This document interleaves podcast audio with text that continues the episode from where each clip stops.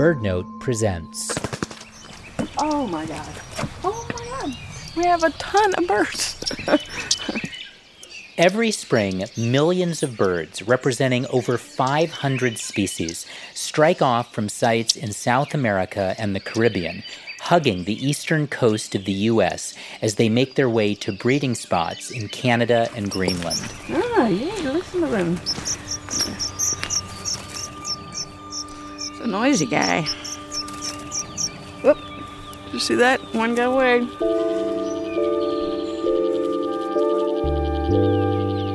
The birds are traveling the Atlantic Flyway, one of four major north south routes for migratory birds in the Americas, and all along the way, they need to stop for food, water, and rest.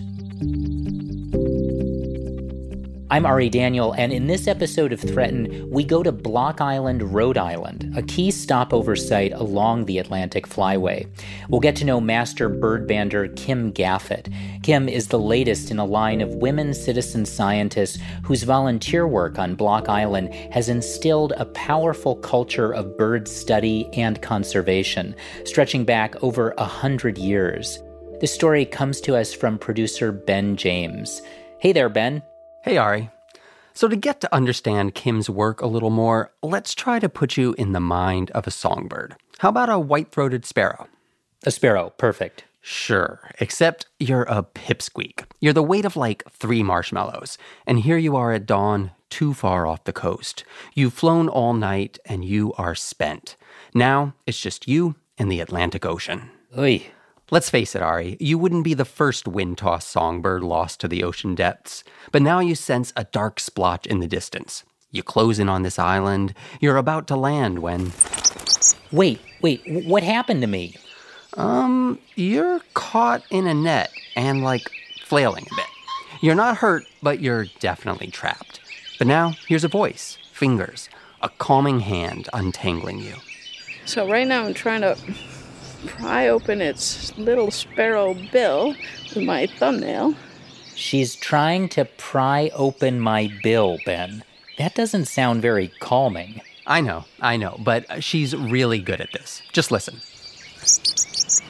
See that? It's got it stuck in its mouth. And I can't just pull that out because their tongue is a really interesting shape. It points backwards, so the tongue looks like a spear that would have backward pointing flanges.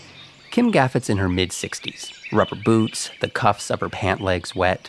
A chilly late April morning, the mist nets still a bit damp from the dew. People say, they always want to know, what's your favorite bird? Right, well, my favorite bird is the one that's in my hand right then. And so, right at this moment, my favorite bird is white throated sparrow.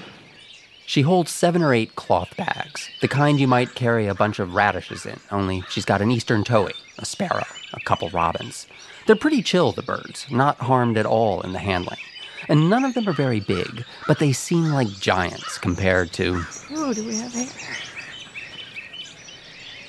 Alrighty. This is a kinglet. Perfect name for the tiniest bird we get. The male has red in its crown, hidden in there. You see that? Beautiful. That is just gorgeous. So that is the, Look at that the male color. ruby crown kinglet. All right, now we're talking spring migration. There are about a half dozen birds just in this single stretch of net, all of them likely blown in overnight on a strong wind from the southwest. At this point in the spring, it's exactly that sort of wind that Kim is waiting for. All right. Uh, Kim Gaffett, and I'm the master uh, bander here at the Block Island Bird Banding Station at Clayhead. Bird bander, naturalist for the Nature Conservancy, former school bus driver, and former first warden, which is kind of like the mayor of this one of a kind municipality, the smallest town in the smallest state in the U.S.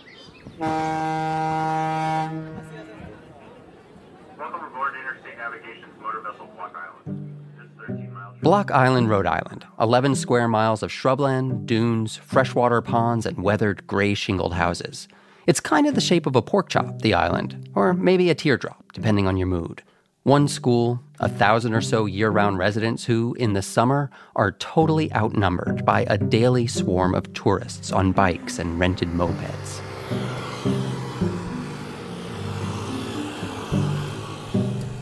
Zipping from the bars along the harbor down Corn Neck Road to Town Beach. The vast majority of these summer visitors will never meet Kim Gaffett, though they are more than welcome on her many public nature walks or even at one of her bird banding sessions. If I have a chance to put a bird in your hand, I'm going to do it. The islanders depend on the tourists, at least financially, but in many ways they live in worlds divided. Kim is an islander through and through. First of all, I grew up here and I went to school here, and I always say I was, you know, I was in the top six of my class, of which there were six kids. As a child, Kim traveled to the mainland only twice a year. We lived in a very tiny house. We lived without running water. Um, and sometimes that house got pretty small when you're 15 and 16 years old, and I would have some pretty epic arguments with my father. But where were you going to go? this, not, this, you, you can't run away because the boat only leaves once a day. like Kim, Edith Blaine was born and raised on Block Island. I'm Edith Littlefield Blaine, and uh, I just had my 92nd birthday this, a few um, couple of weeks ago. Never thinking to be this age, really. Back when Edith was growing up, there were as few as 400 year round residents. We didn't get off island. We had no money to travel. And um, I remember sitting out in the horse chestnut tree in the front yard, turning over to this side and saying, There's the Atlantic. And I would look to the west and say, There's the Pacific. and the whole world was right here. That world, then and now, included a lot of birds. Over 300 species have been spotted on the island and its surrounding waters. That means dozens of migratory songbird species. Block Island is a critical stopover along the Atlantic Flyway, the easternmost corridor for migration in the Americas. But many of these migrants find themselves on the island by accident, blown off course during their long overnight flights. The goldfinches are here in their nice yellow plumage. There are plenty of bird people on the island, too, locals and visitors alike, and it seems like every one of them knows Kim Gaffett. I gotta get this. Sure, do it. Hey, Debbie. Her phone rings constantly. She's the central hub of this spinning wheel of bird gossip. Might be her buddy Chris, who just saw at least nine glossy ibis. Might be her nephew up on a roof. He called me yesterday of all the. Kim, What's happening? I just saw 12 turkey vultures. I said, don't lie down. That's a vulture joke in case it um flew past you. And if I see an odd bird, something that I know you don't see too much of, I'll give her a jingle. John Littlefield was in the grade below Kim at the Block Island School. He's a roofer and a farmer, maintains people's summer houses while they're off island, hunts and fishes when he can. Standing next to his Dodge pickup, I was like, John, I've talked to a lot of people out here who are really into birds. Is that part of your like No. thing? Are you? Yeah. No, absolutely not. I mean, I look for certain things at certain times of the year. You caught that, right, Ari? He's not so into the birds. Not that interested. Gotcha. But the cranes, the cranes are pretty cool. They got an attitude. I mean, you see lots of herons, but you don't see cranes. Cranes are they're a different breed of cat, and they fly with their neck outstretched. Okay, so cranes and herons. Swallows. You know, we're always looking for that first swallow so that we can like send a text. Saw a swallow today. Cranes, herons, and swallows. Eiders, scoters, all types of, of sea ducks. John Littlefield is like bird light for Block Island. We don't have squirrels. We don't have ground animals, but we got birds. and that's that's worth it. That's worth it. Ari, it's not just some sort of coincidence that islanders know their birds. There's actually a totally fascinating reason bird knowledge is so strong on Block Island. I want to tell you about it. But first, let's go back to the banding station where, for nearly 55 years, Kim and previously her mentor, Elise Lapham, have contributed their daily numbers to the National Bird Banding Lab database, run by the U.S. Geological Survey. So it's just banders everywhere putting in a little bit of data at every station, and it all adds up into this big jigsaw puzzle. Up until very recently, with the advent of radio tracking technologies, almost everything that was known about bird migration and population dynamics came from the data collected by bird banders. And it's worth pointing out that also until very recently, when Kim began working for the Nature Conservancy, the hundreds of hours each season that she put into bird banding were entirely volunteer. So we got the female towhee, two bags of white-throated sparrows, and a bag of robins. We're in a small room attached to a summer home on the northwest end of the island. Kim hangs the bags of birds from a couple hooks on the wall. Can you, did you hear that? The guy's fluttering in the bag. In another house, this might be the mudroom or pantry. Instead, the walls are lined with hand tools, maps, shelves loaded with field guides. Kim takes a yellow rumped warbler from its bag. She holds the bird by its upper legs with an easy, confident touch. The pliers have these little notches uh, for different size bands. She removes an aluminum band from a string on the wall. It's the size of a sunflower seed. and then I can just slip the plier with the band over the leg and then squeeze the plier, which closes the band now. And because it's in that notch, it won't crimp the band, it just closes the band. I mean, and that that leg is literally like, you know, a little bit wider than a toothpick, maybe. Uh, it's probably the same width as one of those round toothpicks, and now the little leg has a little band. And now this bird is individually known as 2870 52493. How are you possibly reading that many numbers on that thing? I know, it's pretty. She measures the length of the wing with a special ruler, weighs the warbler on a triple beam scale, 11.9 grams. She's got a sheet on the counter where she records its species and sex.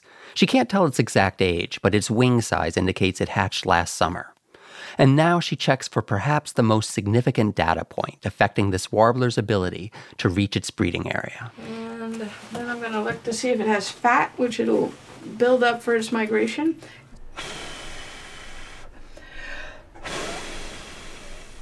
She blows against the warbler's breast, parting its feathers.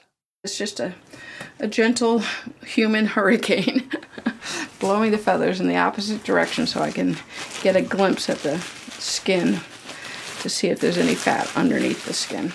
You can actually see tiny globules of fat under the translucent skin. Every bird Gaffett bands gets a fat score, ranging from 0 to 5. This warbler gets a 1, pretty lean. Then, her measurements complete, Kim steps out the door, opens her hand, and the warbler's gone. Now it's back to the bags hanging on the wall, and out comes the gorgeous ruby crowned kinglet. This little dude probably hatched in the boreal forest of Canada. Each fall, he makes his way down the Atlantic Flyway to the southeast U.S., maybe all the way to Texas or Mexico, a migration of two or three thousand miles. Biologists say these migratory flights are among the most arduous physical feats an animal can undertake. This spring, on his way back north, the kinglet stops here on Block Island, all seven grams of him. Ben, seven grams is really small. Yeah, he's a little sprite, weighs about as much as a standard postcard, which, for 36 cents, we could have mailed from Texas to Block Island. But this kinglet and all the other migrants passing through here, they fueled the journey themselves. For the kinglet, that means eating insects primarily. But most songbirds fuel their migration, especially in the fall, on berries. Berries. Really? Yep, berries. A 747 uses about 15,000 gallons of jet fuel to go 3,000 miles. A red eyed vireo or a Swainson's thrush? These long distance migrants get their energy from the fruits of shrubs and vines, plants like chokecherry, arrowwood, bayberry, and Virginia creeper. So one one of the amazing things that happens during migration in birds is they start eating two, three, four, five times more than they normally eat. So, quick shift here to the mainland office of biologist Scott McWilliams. He's a professor at the University of Rhode Island. He spent decades studying the ecology of stopover sites, those places along migration routes where birds pause and refuel for their journeys. So, no surprise, he's done a lot of his research on Block Island. The typical songbird migrant leaves at dusk the previous day and flies for much of the night without eating, without drinking, and it's using all of whatever it can put in the fuel tank and make it to a stopover site by the next morning. Songbirds go through this massive metabolic transformation right before they migrate, shifting the bulk of their diet from protein rich insects to wild berries, which are actually rich in fats. And the studies McWilliams has done on Block Island are at the cutting edge of explaining some of what Kim Gaffett and other bird banders have witnessed for decades. You see, Kim doesn't catch a bird just once during its stopover. Frequently, a bird will end up in her nets two, three, four days in a row. She calls these birds repeats, and she literally watches the fat grow on a repeat's body from a lean zero to a five. Five is like butterball. Yeah, totally. The blackpoll warbler is a great example. In the fall, this little songbird leaves Block Island and flies nonstop to the Caribbean 72 straight hours over open ocean. If it runs out of fuel, it's going down. And recent discoveries have shown something incredible about these birds' condition when they arrive at stopover sites after their extended flights. They've used up most of their fuels, and they've catabolized some of their gut tissue to actually provide protein. Hold up. Catabolize? Like they're digesting themselves. Uh huh. It's a starvation response. Songbirds not only burn their stored fat during flight, but they often also begin to digest their own organs. Scott says the first day a bird lands on the island, it'll hardly eat at all. And so, what happens at those key stopover sites, like Block Island, is first of all, they have to rebuild their guts because they've made a large migration. They actually need to reconstruct their digestive organs before they can again gorge on fruit. And that's not the only thing the birds need to recover from. Burning huge stores of fat lets migratory birds fuel their long flights, but it requires more oxygen and poses a host of potential problems. When birds burn fat, they produce much more potential oxidative damage. And because of this oxidative damage, they need antioxidants. There's this fundamental physiological aspect of being a critter that uses fats as fuel. So when Kim Gaffett was talking about how she can see the same individual getting fatter and fatter, we now know that it's not just how much fat, it's the quality of that fat. And it's how much antioxidants you can also deliver to your body to deal with this problem of using fats as your primary fuel. What this comes down to is that antioxidant rich native shrubs like arrowwood and bayberry are crucial for the migrant's recovery. And those plants still cover extensive portions of this small but super important island stopover. So you're gonna, I'll show you what I'm doing. You're gonna put the head between your peace fingers like this. Back at the banding station, some guests have arrived. This happens all the time during banding season. Old friends, newly interested bird people. Kim chats with them the same as she's chatting with me. She's a natural teacher, unfazed by repetitive questions or sudden bursts of enthusiasm. Among this group of seven is Chrissy, a woman in her 20s, who's suddenly deputized by Kim to hold our ruby crowned kinglet. And then you curve the rest of your fingers around its body. So you're just making a little finger cage. Okay. And then when you go to let it go, you put your other hand flat, put its feet down there, and then release the top hand. Leave that hand so it doesn't fall to the ground. Okay.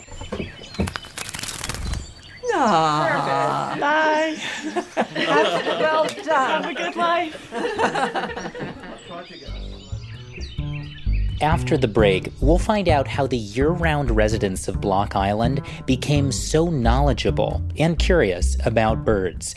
Turns out one person with an immense passion can make a difference.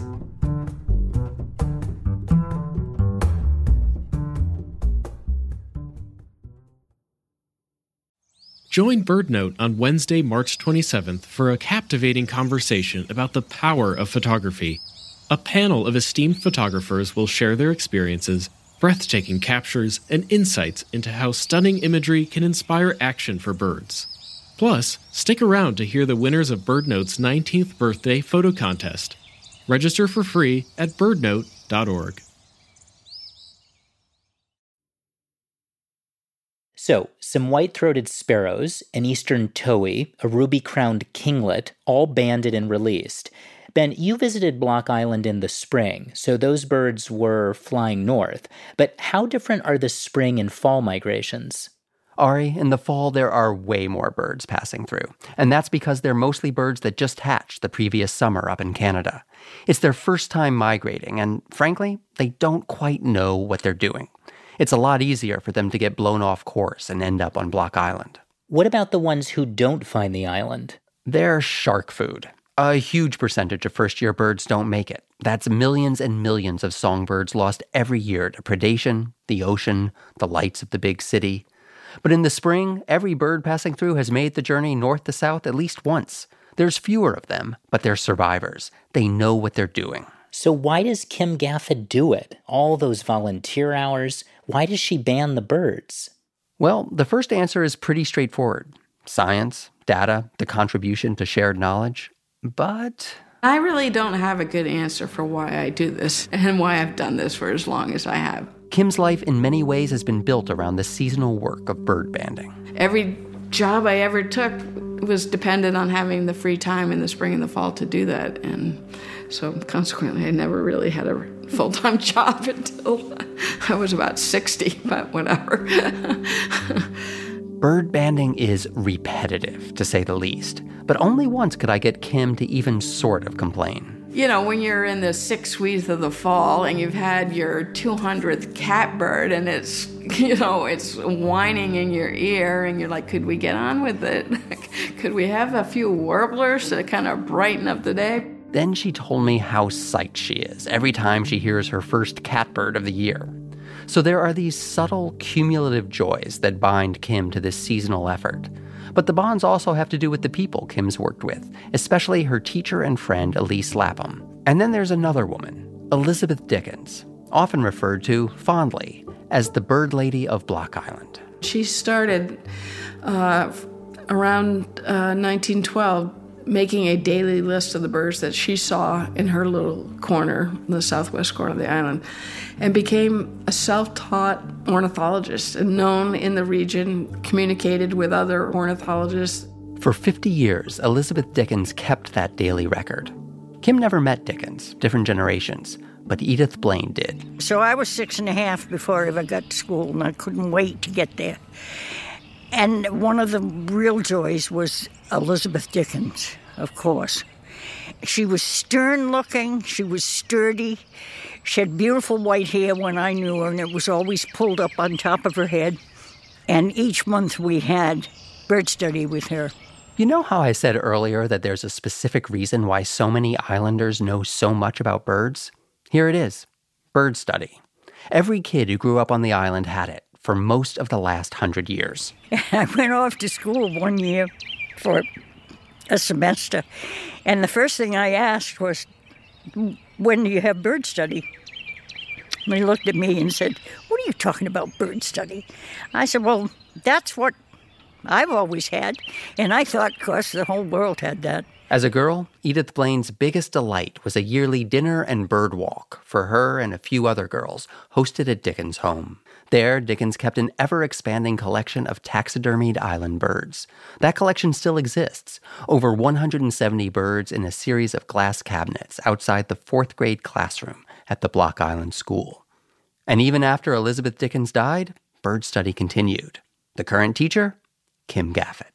By teaching bird study to generations of kids, I, I really think that that set in us this sort of ethic of caring about birds, and then by default about the landscape that they lived in. Kim takes her students on bird walks, and she uses specimens from Dickens' bird collection to study comparative anatomy and evolution.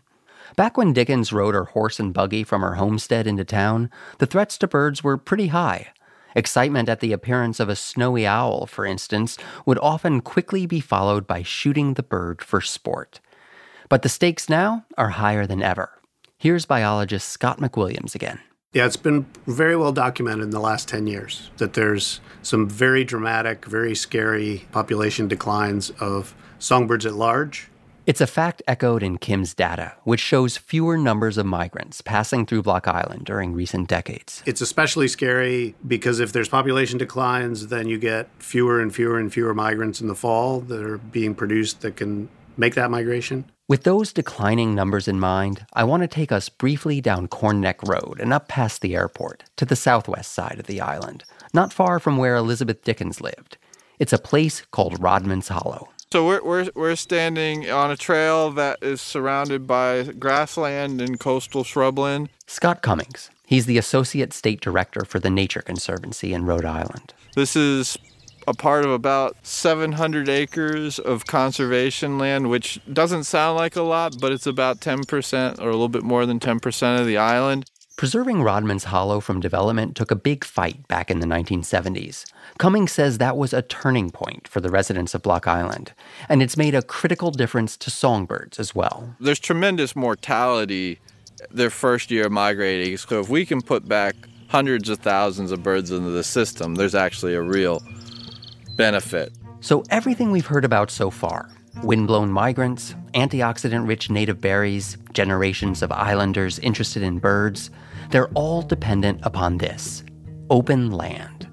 Because despite the fact that over 500 houses have been built on Block Island in the last 40 years, residents have largely succeeded in strategically preserving open space. Uh, the planning board set a goal of 50% open space. And that was years ago. You know, that was early 90s when I think there was maybe 18% conserved. That's a pretty bold statement. Kim Gaffett was actually on the planning board at that time. And Ari, do you want to know the percentage of land currently under conservation on Block Island? Yeah, how much?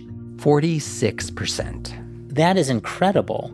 I don't want to suggest that the conservation efforts on this tiny island could turn around the massive decline in songbird populations. But you don't hear a lot of ecological success stories these days.